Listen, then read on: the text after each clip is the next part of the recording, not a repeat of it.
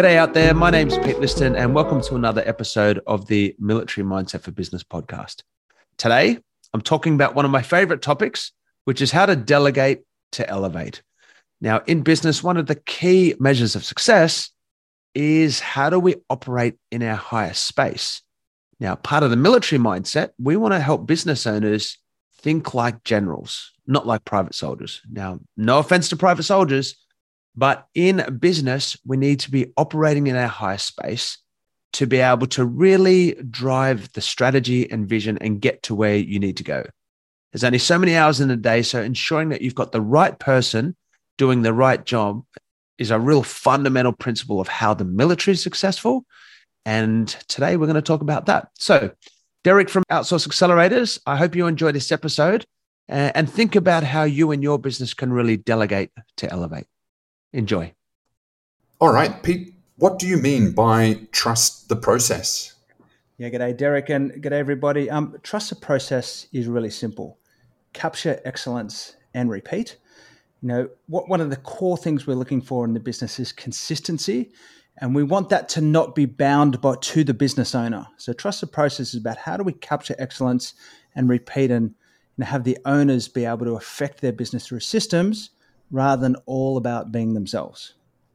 And I want to hear all about your your business and, and really what it encompasses and, and also your own journey into this business. But you are you do outsourcing, um, maybe leaning a little bit more towards virtual assistants. Uh, and it's interesting to me, you know, and the name jumps out to me because of the word trust. And so often with outsourcing, there is a lot of distrust, um, you know, and a lot of fear, and also a lot of people have been burnt by trying to offshore or outsource or use Upwork. Is is that sort of a reason why you chose that name particularly? Is it because of you know that that sort of uh, empathy with people really struggling with outsourcing, or is it more a nod to your own internal processes? Look, to be totally truthful, um, Philadelphia 76ers had a catchphrase called "Trust the Process," and it was how they evolved the team from being really poor to a championship team. But look, the, we love the brand name because it really uh, tells a lot about who we are and our methodology. Um, it's humans are flawed. Process can be perfect. Okay, so it's always the quest for the perfect process, and it's all about again that capturing excellence and repeating. So if we can take our businesses down the path of delivering with consistency, that's what the process is all about. Now we take the hu- the human flaws out. People are always going to be flawed here or there, but it's all about how do we capture that process to really drive our goals. Got it, got it. And outsourcing, you know, one of the other names for it, of course, is business process outsourcing. And again, a lot of people don't realize that it is a very process driven industry, isn't it? And the whole concept is is really about taking someone else's process and making it efficient, making it cost efficient, making it effective and, and improving on that. Yeah, and too many business owners are fixated with doing it all themselves, or whether it be know, small to medium, it's some of their first couple of hires, or whether it be a bigger firm actually looking to you know do larger components of their business, to effectively transfer that work from local to offshore requires defined process. Okay, we want to have and give our offshore team members clear guidance, clear structure, clear po- clear process and that's going to be, really affect the quality in what we do. So we don't want to, you know, we've got amazing people, um, you know, onshore and offshore, but it's the process that really links the two teams together and really binds them into one common purpose. And who would you say is your so outsourcing is so broad? You know, we I was at a conference about two weeks ago, and these the big guys they have seven hundred thousand employees. You know, it's yeah. just phenomenal, and uh, dealing with, of course, you know, the biggest names in the world. But what is your target market? Who, who are you sort of um, um, targeting your your product towards?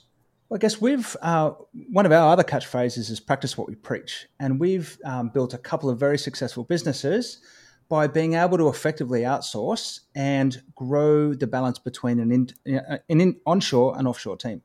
So currently now our business targets like probably your first virtual assistant potentially even your first hire, but really businesses probably 10 to 15 employers that are really looking to empower their local staff to operate in their higher space. Okay, there's the right job for the right person, and too many too many times we're we're paying our local staff too much money to do basic administrative work.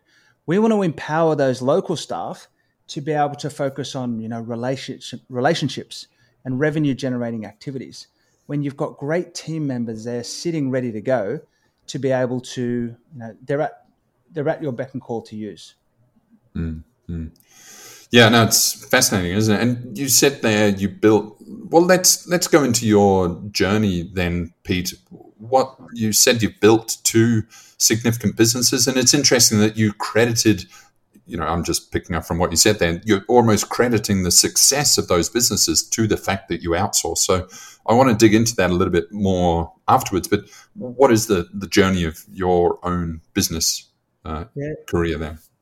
Look, Derek, my first business, I used to be an army officer in the Australian Army for many years. And as much as I loved the military and I loved the team and the camaraderie, I always had that entrepreneur, entrepreneurial itch I needed to scratch. So I ended up transitioning with one of my um, uh, officer school classmates, and we started a little business called Secure Windows. It was a very uh, administratively heavy business. It was basically installing window locks on uh, apartment buildings in Sydney, New South Wales. And we end up doing hundreds of apartments a day, hundreds of serials, tens of buildings. And it just became a nightmare administratively. And the labor costs of paying the local team to doing that was just really weighing the business back. So what we did is we got, you know, after like most people, what is it, four hour work week, that that book? Right. I'd read yeah, that. I'd heard about a VA. I thought I'd give one a crack. Uh, and basically, uh, the first VA we had was really uh, we didn't know how to capture what we needed to do and transfer it over there. We tried someone else about three weeks later. She started on four hours a day only. Um, that woman is now leading a team of, we've got about 160 staff in the Philippines now. So we're certainly not one of the bigger players. We're more of the, one of the more intimate providers with uh, small business owners. But th- that's an example of the power and the nurturing that you can get from you know, a great team member is you know someone who started four hours a day is now a, a team leader of a, a, significant size team you know overseas so what happened is what we were able to do is when we shifted this uh, let's call it this labor cost balance of doing the administration between onshore to offshore mm. It just freed up so much um, capital for us to hire more local australians on the tools so it actually was a, um, to use an army phrase, a combat multiplier or a leveraged effect to hire more local staff because we had more of the, the capital available there because we were getting the, the more administrative activities done for a more cost effective rate. Right. And that allowed your company then to effectively outperform the competitors. Like you, you were able to then, because of that sort of significant difference, you were able to outperform. Yeah, absolutely. So we went from, you know, from three to 30 staff in 12 months um, our once we actually nailed this um, this mentality of delegation and, and, and outsourcing, and again, it was it was coming back to our former careers and, and putting it into practice in, in this job. Um, once we really nailed that rather simple way to transfer those work offshore, you know, the business revenue went up by ten times, the staff went up by ten times, and we actually did way less work. So my work week was you know seventy to eighty hours a week when we are starting up. It's shifted back to about 50, you know. It's not like it was all, you know, cabanas and, you know, cocktails, but the sheer weight imbalance between the work effort. Mm. Uh, and we just take that methodology now and, and help others apply it. Well done, well done. And I find as well, you know, and I preach this to people as well. Like often when you have very expensive people onshore doing the administrative work, it's done at a bare minimum. You know, you just do what you have to do so that it kind of passes muster, but you're not actually really doing it properly, and everything kind of is gets a bit janky administratively. Yet when you have someone that's affordable that can really deep dive into the into the administration and really own it, um, you know, and then audit it and polish it, it, it becomes a lot better, doesn't it? You know, and there's so many businesses I think that push a lot of the expensive administration and bookkeeping and accounting and just do the bare minimum because you can only afford that. Whereas when you can afford um, you know enough hours and skills, then you can really polish these things up to be a true asset to your company. Uh, to be honest, I found a lot of the when the local team were doing those administrative actions, they weren't stimulated by it. Mm. It was almost like an entry level position for them, and they were waiting for the next transition through to something better in their life, something better in their career.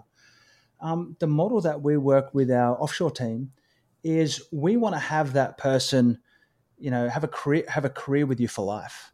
So it's possible that person will spend you know, maybe a significant amount longer in that role rather than a local team member before they transition. But what we do is we get that the offshore team member to become the champion to train the next person behind them.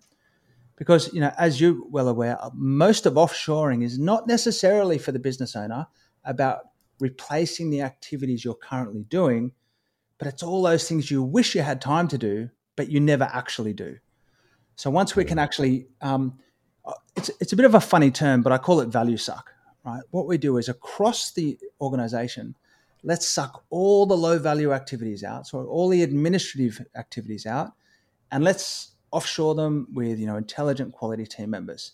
That then creates a lot of capacity in the junior levels of the local business, allowing the business owner or the manager to delegate some of their work down. So quite often, you don't get a VA or a PA for the business owner. You might get a PA or a VA for a secretary in the business or a mm. middle manager. And that allows them to create the capacity to, for the senior management to delegate, and it flows downhill like a waterfall. But the essence of the uh, discussion is get the right person to do the right job for the right cost. So, a lot of outsourcing now, it's such a broad umbrella, and you know, some of outsourcing is really just staff augmentation. We get you the staff you need. We provide that sort of conduit to the Philippines or wherever in the world to get those staff, and you're on your own. And some others, it seems you're more leaning that way. You not only provide the staff, but you're providing the solution, but I suppose the pathway to the solution and almost a little bit of management consulting and business coaching thrown in. Is that a fair sort of assessment? And how do you split out all of those functions? Or is it better to have them all sort of bunched in together as one service? Look, I, I think what you find when you get into the you know outsourcing, offshoring, VA market is you've got your dating agencies and you've got your managed agencies, right? Your dating agencies are basically like, um, here's someone, good luck, all the best, we'll catch you later. Um, expectation of a high turnover rate, probably a super low cost, um, versus the managed agencies like ourselves that take a far more a systemized approach to that methodology now. We've got three pillars in our business. It's systemize, automate, and delegate. Right? Systemize is all about great processes, trust the process. Once we've got good process in our business, we want to use the tech platforms that we've got, like CRM, etc., to empower and execute that process. Then we've got our team members, which is the delegate or the people side of it. How do we get the people to really you know take as much of that workload into the right you know into the right level mm. so good process first then the right tech platform to help manage the system then the best people at the right role it seems all of that you know and a lot of the coaching because i've written a book on outsourcing as well and a lot of the principles of outsourcing are actually just con- consistent with the principles of running a good business. You know, it's systems, it's delegation, and I, I, you know, halfway through writing the book, it's really like, is any of it any different at all, or is it really just teaching people how to run an effective business, to delegate, not abdicate, to to to have proper systems to treat people well. You know, uh, if you sort of strip away all of the similarities, what do you think are the core fundamentals that are different? What is different about it? And and also, I suppose an extension of that question: if it is not different, why do a lot of people not get it? Why do they see so much friction with with outsourcing or an offshore team? Okay, number one is I, I think there is either there's an overestimation and at the same time an underestimation of what you're going to get out of your new team member. Mm. Um, to the first point is we have no separation in our um, team values, team uh, ethics, team contribution between onshore and offshore.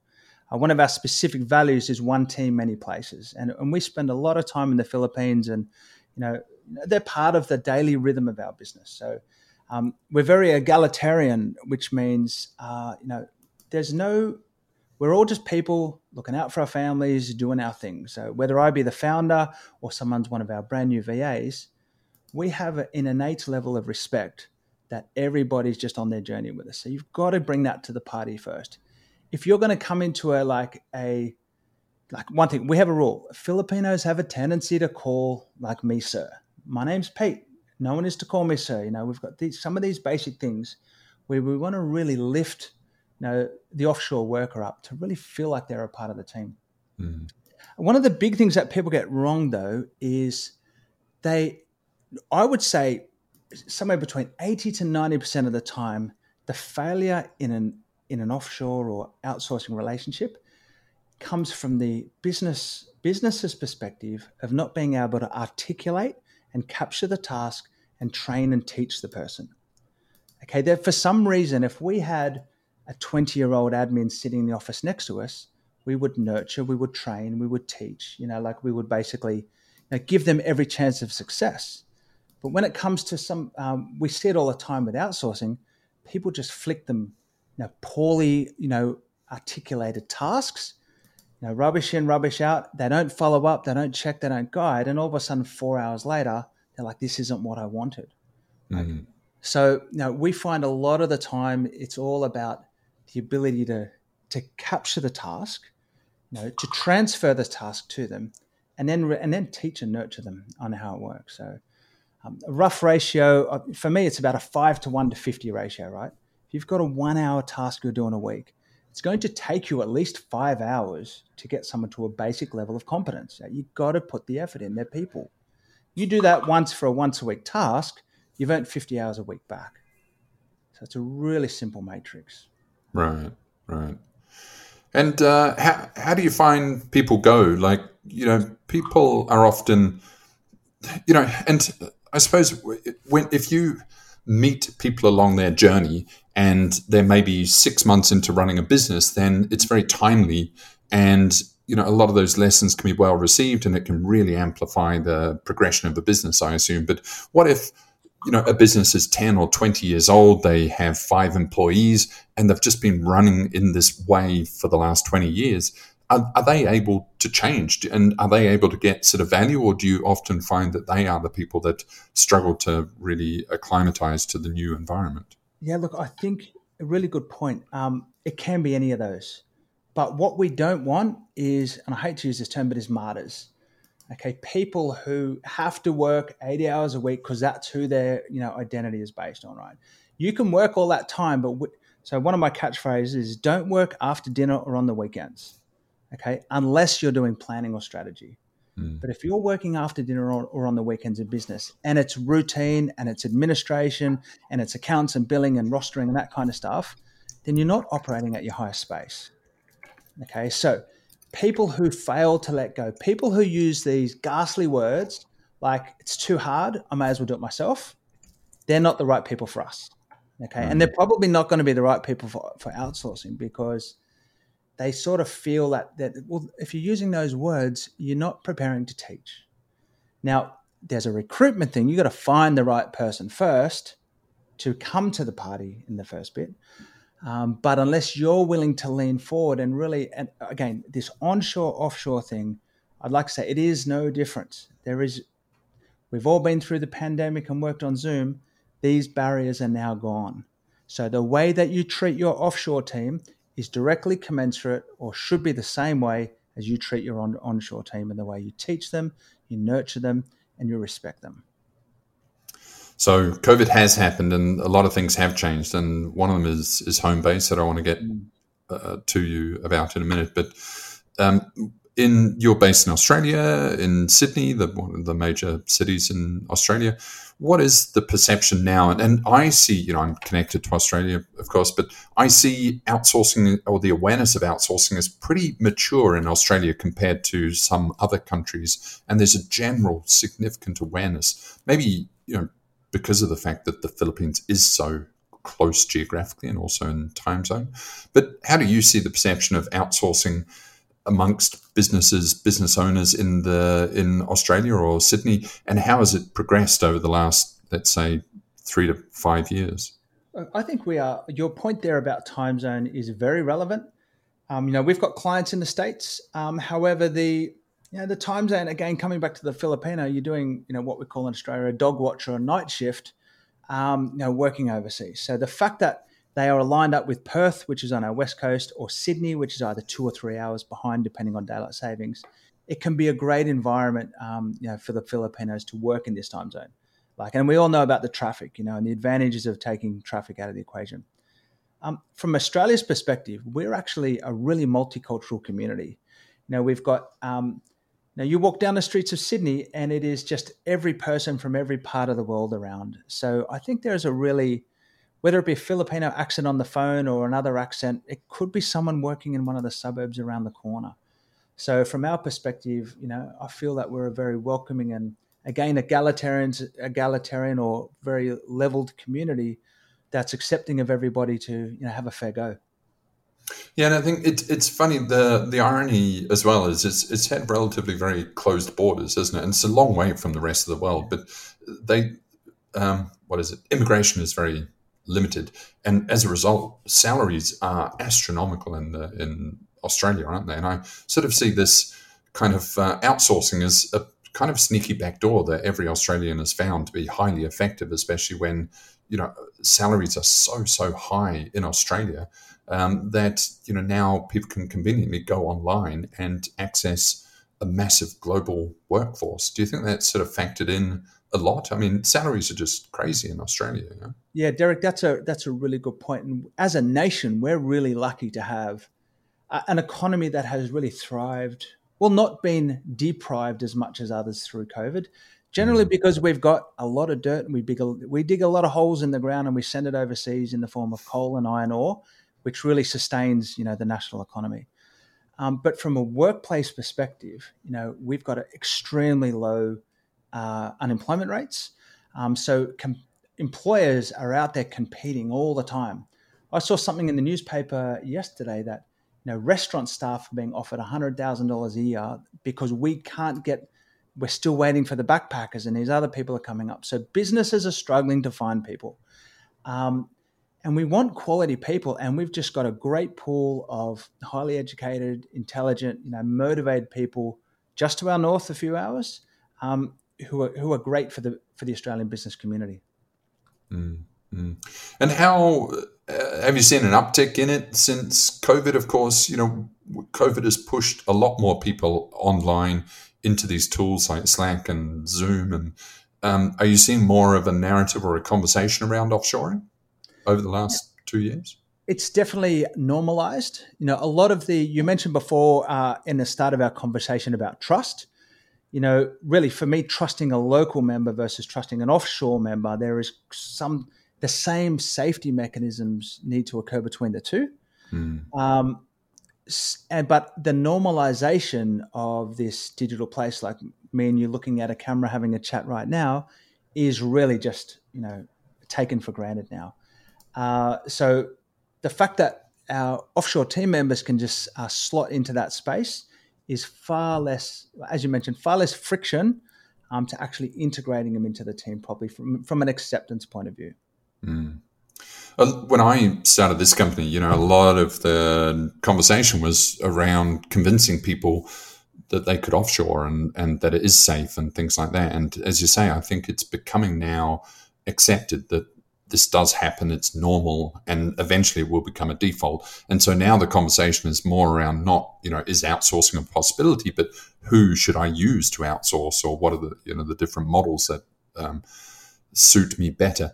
And it's progressing, isn't it? And I think as as it matures even more in another ten years, maybe people will then be aware of the different models, and is then just selecting a partner, like you're almost going out finding which car you want to buy, um, and that the the general sort of awareness and education is already done for you, which is. Uh, you know, it's not far away. I think it's only five, ten years away, but it becomes. I think there's going to be a powerful inflection point where it once it becomes the default for employment. Derek, and it's not just about considering the out, so the administrative outsource team, you know, the virtual assistant, the BPO part of it. It's nearly any part of business. So personally in our business, um, just recently we had, you know, head of marketing was in New Jersey in the States. Then we had team members in Bali, in Brisbane, um, you know, scattered across Australia, as well as our offshore team. Uh, and then I went and traveled through Greece and Turkey and Egypt, and we were still just running like normal. People jump on, they get onto the time zone, they they abide by the calendar meetings. So it's not just about the um, you know the, the offshore administrative team. It's just a way that we can all work in business, and you know hopefully all have our cake and eat it too by getting a bit more you know work life balance and you know finding a career that we can all you know, get the most of ourselves out of. Yeah, it's powerful stuff. And what are your thoughts on remote? Of course, you know it's a, a, a, another big aspect since COVID, and it it's, uh, supports the outsourcing model as well. But what are your thoughts on having the Filipino team home based versus office, mm. pros and cons? Look, I think it definitely comes down to uh, it's number one redundancy. So if you need a team of say, I think the key number is as soon as you need four people doing the same task in one place, four people doing the same task, and you need a leadership structure, try and get get an office. Okay, go through a model um, you know, that where you can get them all together. And then number one, we've got redundancy. So if one of those team members, for whatever reason, is absent, it's very seamless in terms of uh, you know covering each other. Um, for for us, we are primarily home based because that's just the kind of model I have. We've got the capacity to do offices for any clients that need it, but it's about the leadership structure around the activity. So, for example, if you wanted to run a call center and you had at least uh, the the amount of work for three or four people, then put them into the one spot so a team leader can look after them, manage them, and nurture them in that one place. If it's more of um, secretarial, personal assistant, um, virtual assistant, and then a lot of the, the key specialist roles, I see no reason without the appropriate technology checks and balances that they can't work from home. Now, like again, every job to its merit, but there is horses for courses at, you know in every situation. Sure yeah. And if you're coaching these uh, clients prospects how to do it properly are there ideal roles are there good roles to offshore? Are there bad roles good functions bad functions to, to yeah. offshore yeah look I'll, I'll, tell you what a uh, a bad role is it's a digital marketer who can write content and do video editing and do Facebook ads and also do your social media, do lead generation on LinkedIn, mm. uh, and every other little component in the world. Like that person doesn't exist in Australia, let alone yeah. over there. Okay, so too often we come, we get these like unicorns. You know, people, I just want them to do all of that. Mm. Okay, the other thing is it depends.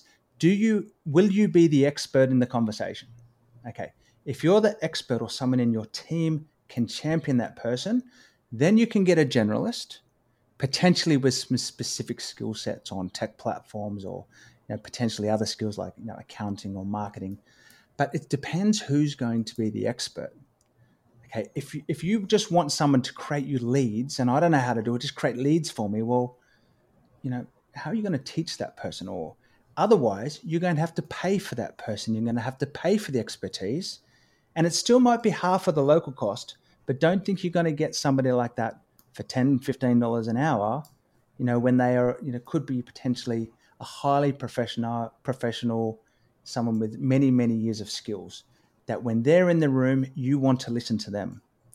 Okay, and this is the other thing that we want to think about. There are people in the Philippines that where, when they're in the room, they, they could be the smartest person in the room about that particular topic.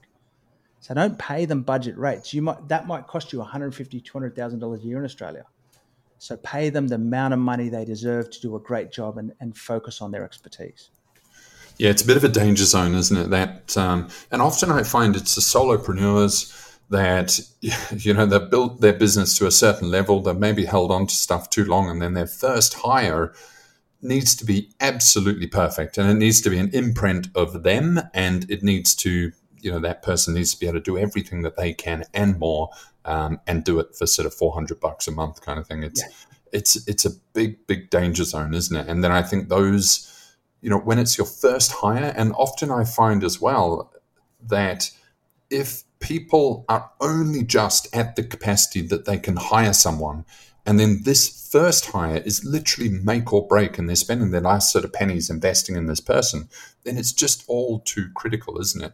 And, you know, I sort of find if, if it's your fifth hire and you were going to hire that person in Australia anyway, then let us have a talk to you about hiring them offshore and you will see the benefits. But if you know, you were only ever, if you only ever had a budget of $400 a month and you couldn't afford an Australian salary and it's your first hire and it needs to go perfect, it's, it's, um, it's pretty hard to get that one right. You know? That's right. And at the same time is, you know, you've, we've got to be um, cognizant of the time aspect. Like if it takes you three hours to do a task, then don't expect your new VA to come in and do that same task for three hours. Mm. Okay, so we've got a very deliberate process of how, like, we're not, we're absolutely not right for for everybody, but we've got a very deliberate process how to get it right, and it is confirmation, preparation, integration. So if you come to trust the process, we'll spend some time with you, and we'll make sure that you are actually right for an offshore worker. Okay, we'll make sure that if we're going to proceed, that you're well set up and we can actually support you. After that, we have a very, very deliberate phase that goes for about two weeks before the VA starts. And that's all about preparation. Too many business owners are like, right, let's get a VA, let's start them in, you know, a week and a half's time. They're busy, they haven't, you know, their life's crazy. All of a sudden the VA turns up on day one and they haven't prepared. They haven't got the, the training set up. They flick them a few tasks.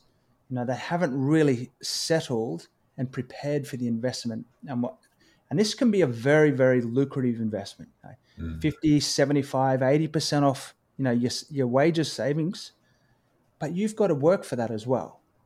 So we call it a work hard once mentality. Do the work work hard once and delegate. So confirmation is an offshore worker right for you? Preparation let's get ready for them. Let's help you let's set you up for success and them so when day one comes we're good to go. After that, there's an integration phase as well. So we'll actually support you uh, and help nurture you through that phase. So a really simple tip out there is your first five and you start and your bench five. Pick some low hanging fruit that is simple, frequent, and time consuming so you can build some trust with the VA. Five simple tasks in the first week or two that you can transfer over. Get some quick wins. After that, what's the next five? And then after that, what's the next five? So again, being a couple of former army officers, we're very deliberate about this methodology of teaching, about training, and making sure that person, both parties, are set up for success. Yeah, no, that's it. Really resonates. And what is your process? What is your process with the clients then, typically, and how how do you price all of this? Because you know, as I said, it's far more than just um, a staff member, but you're not necessarily doing the deliverables on behalf of the client so so it's more sort of ha- heavy kind of hand holding process building at the beginning, and then I assume once the VA or employee is is on a, on their way, then you can sort of step back a bit. But how do you, how do you structure this whole relationship? Well, what's really important for us is to support the business owner or manager on their journey. And how do we take them from being a doer to a delegator? Okay, so for that to occur, the first thing that we'll do is we'll, we'll actually just sit down and we'll, obviously we'll make sure that they're, they're ready to go for this confirmation phase. Um, there's a couple of really basic things we need to identify is what is the tasks and the actions and the roles that they need to do? And then let's start building those standard operating procedures or how-to guides well before they start. Okay we've also got some really simple training techniques to how to empower the va and because again both parties really want to make this work. Okay, so after that, what we do is through our integration phase, they work very closely with both our Australian based operations manager and a Filipino team leader. So, again, coming from the military, we'll come back to it. We're very structured in terms of our, I hate to say it, but chain of command. Okay. And so every VA has a team leader who's Filipino that understands their culture, who's been around the job for a while, who's been a VA themselves, that can really hold hands. And we really want that team leader to participate in all of the training. Okay, so you're training like two for the price of one here. Get your VA and your team leader together in training. Then, because the thing is, uh, it's a fact with a lot of Filipinos is that they are they are really keen to do a great job, and we've got to be careful that they don't become like yes people. You know, in their ability to want to do a great job, is to say when they say do you understand it because they don't want to be like maybe embarrassed if they don't they might just say yeah i got it okay but when our team leader is there with them we can really have confidence that they're sitting there uh, we like our australian based you know operations manager to touch base with the client you know at least on a monthly to a quarterly basis, depending on the on the rhythm of the business. And that's really not so much about the quality of the VA role because we're comfortable with that, but to support the business owner to continue to take this delegating mindset. Okay, it's like what will like how else can we support you on what's next? Because once we get those base levels of trust, then this delegation mindset of like, you know, this isn't my highest space. How can I support it delegating? Doesn't even need to be an offshore member all the time, but how do we support them delegating to either a local or offshore, depending what the task is?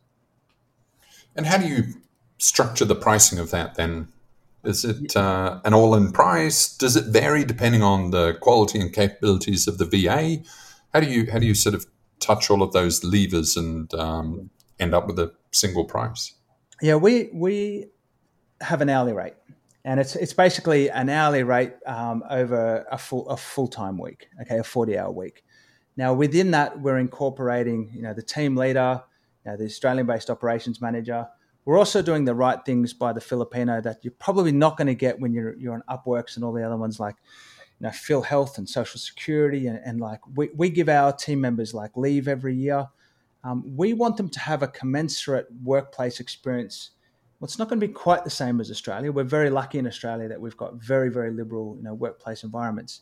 We want to treat our offshore team uh, and that's all encompassed in the hourly rate, like 13th month uh, bonuses, that kind of thing. So the customer has a very clear um, rate of what they get. Now, we that's for a generalist, okay? Um, you know, you're looking at around $10 US an hour for a generalist. For a specialist, well, let's go find it for you. Let's let's understand the role and what that commensurate role is in Australia, and let's have a look at the skill level and the talent and the training and the education that that person got and then you know that's really on a case by case basis. Fantastic. And do you build teams for people? Like, what if they want to have an accountant or, you know, as you say, a digital marketer, um, and and go into sort of departmental roles? Yeah, look, that's that's a really good point because what we're about again, coming back to this, everybody operating in their highest space. Now, that's going to mean um, like particularly for small business owners, they're wearing they're wearing every hat at the moment. They're trying to do and they're trying to do every job. So as part of our, our confirmation phase, know, is an offshore member right for you? We talk about all of these kinds of possible tasks to delegate. Then when it's in our preparation phase, we're going to pull all of these tasks out. We're going to pull all of these roles out and develop the appropriate duty statements to what the business needs. Then we work with the clients to get the low hanging fruit. Okay, what what how what's going to give you some like some immediate relief for either your wages, your um, you know your team goals or your business goals. Then we can work with you like enduringly. As the business grows, we want to support your growth as well. Okay, so whether it be you know, which st- generally starts off with the generalists. Okay, then we're looking at PAs for people. Now we're looking at the specific roles, whether it be the bookkeepers, you know, the accountants, you know, the, the marketers, the, the sales calendar, the appointment bookers, you know, those particular those particular specific roles. But uh, coming back to what I was saying before, we practice what we preach. So we've been through this business journey from our first couple hundred K revenue through to being a multi-million dollar business now. So we understand this journey that these business owners are going through and we basically just speak their language. Yeah, it's pretty valuable stuff, isn't it? You know, and it's it's it's kind of management consulting, it's it's business coaching, it's full time staffing, and all of it is at a significant discount to getting someone in Australia. You know, it's uh, it's kind of a win win, isn't it? And then they can tap into your experience of running businesses and setting up the teams and everything, and it's all included in one price that is significantly significantly lower than hiring someone uh, in the Australian market or US market. It's it's it's a it's a no brainer. Yeah. Yeah, look, it is, and and for us, it's about um, it's not about finding a cheap solution. It's about finding a cost-effective solution.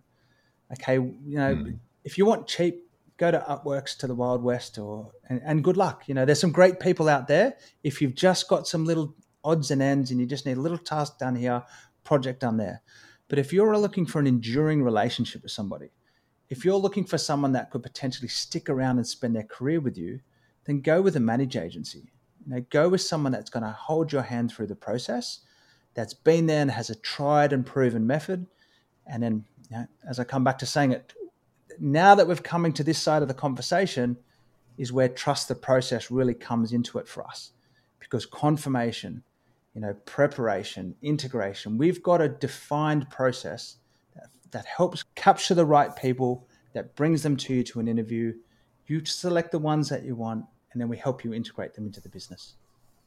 Yeah, fantastic. Interesting stuff, Pete. And uh, again, I, I, just see so much value. I always encourage people to to reach out, to have a phone call, because it's really, you know, this isn't like buying a book on Amazon, is it? It's more of a mm. consultation process.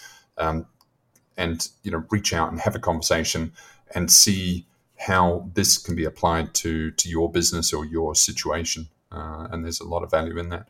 Thank you so much, Pete. If anyone wants to learn more about Trust the Process or get in touch with you, how can they do that? Yeah, look, um, obviously all the dubs, www.trusttheprocess.com.au. Um, I'd love you to reach out and say good day on LinkedIn, um, you know, Pete Liston. Uh, obviously, or Peter at trusttheprocess.com.au if you want to have a chat to me personally. Uh, look, I said, for me, this is um, the people are at the end state of the mindset process to come through here. It's about everybody on their team, you know, whether it be local or offshore, it doesn't matter, whether it be the leadership or, or more of the worker bees. We need everybody working in their highest space for the growth of the business. We do some, we get some cost-effective team members in to do the administrative work. We're going to create up, we're going to free capital to get more local staff members to be doing to be doing the revenue generation, you know, the relationship stuff that the businesses are sorely missing ultimately, I want to see more business owners and managers knocking off at five o'clock, not working after dinner, not working on the weekend, spending more time on their health and with their families and, and what matters to them. That's a beautiful thing, Pete. I wish uh, I wish I was doing more of that myself. So yeah, no, it's um, definitely super super aspirational. And thank you so much, Pete. Really, really incredible insights, and uh, I I really learned a lot. Thank you for your time. Yeah, pleasure, Derek. Take care.